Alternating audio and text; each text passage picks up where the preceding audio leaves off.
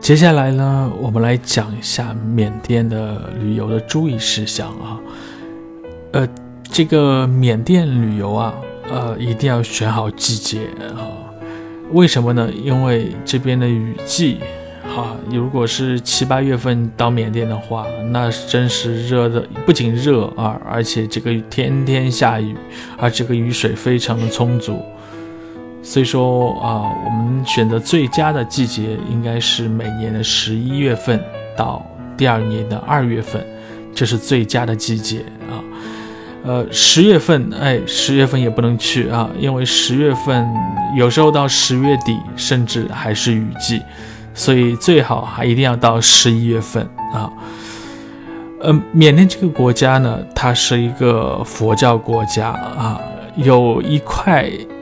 面积呢是紧挨着泰国啊，到达就是在安达曼海的这一边啊，呃，佛教是它整个国家的最最啊根源的东西啊，有着两千五百多年的历史啊，所以说我们的旅游呢基本上都跟佛教有关，无论是选择啊它的旧朝古都曼德勒，还是选择它那个。这个佛教的圣地蒲甘啊，还有就是大金塔的所在地仰光啊，都离不开佛教。那么到缅甸去旅游啊，呃，如果说你自己去自由行的话是没有问题的啊。就像我前面上一集讲的这个，只要自己备好签证，把它打印出来啊，就一张纸啊，非常的方便。啊，只要提供照片和护照首页，啊，就可以非常方便的出签。到达关口的时候，提交给这个边检人员就可以了。那么消费呢？啊，这边人民币基本上是不通用的啊。我们这边呢，还是带了美元啊，美元啊，基本上在很多地方都是可以通用的，呃。但是呢，不是很方便，而且汇率上也很尴尬，所以你抵达后呢，可以在机场或者在当地找到有找朋友啊，去兑换一些缅币啊。虽然缅币看上去很厚一沓啊，也很旧很脏啊，但是实际用起来还是非常方便的。为什么这么讲啊？因为有很多地方都是佛教的经典，你多多少少可能会哎。对吧？捐捐个钱啊什么的，对吧？呃，看到一些啊需要啊你捐助的僧人啊，或者是一些啊贫穷的人啊，你也可以适当的给一点啊。所以说，给缅币啊兑换成小额的当地的缅币啊，是最最方便的啊。那缅。电和中国还是有一定的时差啊，注意这个时差不是一个小时，也不是两个小时啊，而是一个半小时啊，这个要注意一下。那么当地人他讲的是缅甸语啊，但是啊，中文在曼德勒这个地方。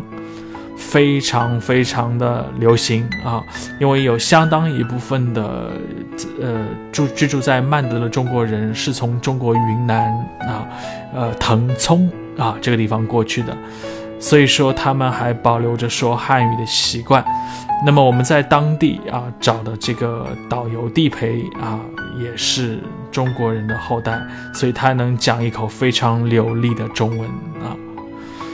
那么在当地呢，呃，这个不建议大家坐长途汽车，也不建议大家啊坐其他的交通工具啊。当然，在景区啊或者在室内游览，我们可以包一辆面包车啊，或者当地的那种 tuk tuk 那种车啊。